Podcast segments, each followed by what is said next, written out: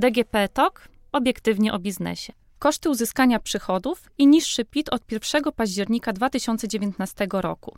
Od 1 października bieżącego roku koszty uzyskania przychodów będą wyższe, czyli pracownik otrzyma większy zwrot za wydatki na dojazd do pracy oraz zapłaci niższy PIT. Już od października wejdą w życie rewolucyjne zmiany w przepisach o podatku dochodowym od osób fizycznych. Jakie konkretnie?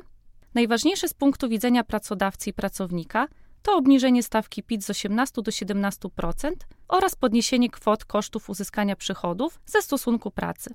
Autorzy nowelizacji szacują, że z obniżenia stawki PIT z 18 do 17% skorzysta 25 milionów podatników, zaś z podwyższenia pracowniczych kosztów uzyskania przychodów 12 milionów.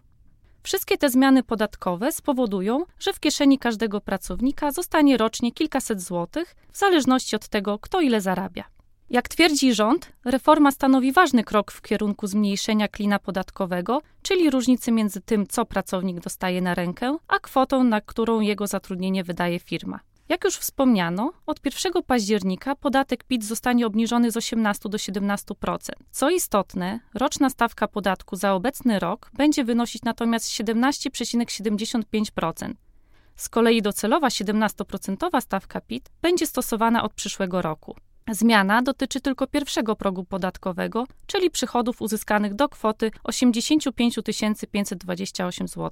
W dalszym ciągu podatek należny powyżej tego progu będzie obliczany według stawki 32%. Powyższe zmiany, choć korzystne dla podatników, mogą przysporzyć wielu problemów, zwłaszcza w prawidłowym rozliczaniu przychodów. Zmiany bowiem zaczną obowiązywać od 1 października, a zatem jeszcze w trakcie obecnego roku podatkowego. Oznacza to, że na wdrożenie zmian płatnicy mają niewiele czasu. Ponadto konieczna będzie modyfikacja systemów płacowych uwzględniająca stosowanie wyższych kosztów uzyskania przychodów w odniesieniu do pracowników, ale też m.in. menedżerów czy członków zarządów. Kogo dotyczą zmiany? Niższa stawka PIT będzie dotyczyć wszystkich podatników, którzy rozliczają się według skali podatkowej.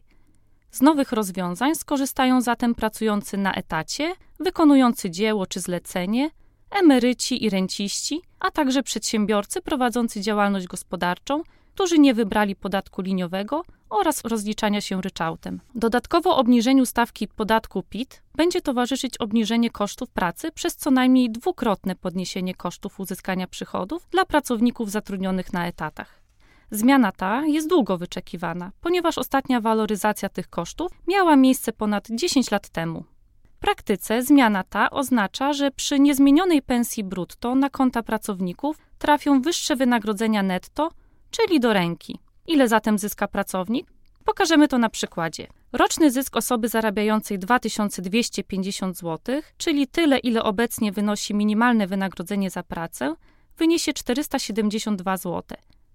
Z kolei przy pensji 4,5 tysiąca złotych roczny zysk dla tego pracownika wyniesie 705 zł. Czym są i ile wyniosą pracownicze koszty uzyskania przychodów po zmianach? Przychody uzyskane z pracy, zanim zostaną opodatkowane podatkiem PIT, są pomniejszane między innymi o tak zwane pracownicze koszty uzyskania przychodów. Pracownicze koszty mają rekompensować pracownikowi wydatki związane z dojazdem do pracy.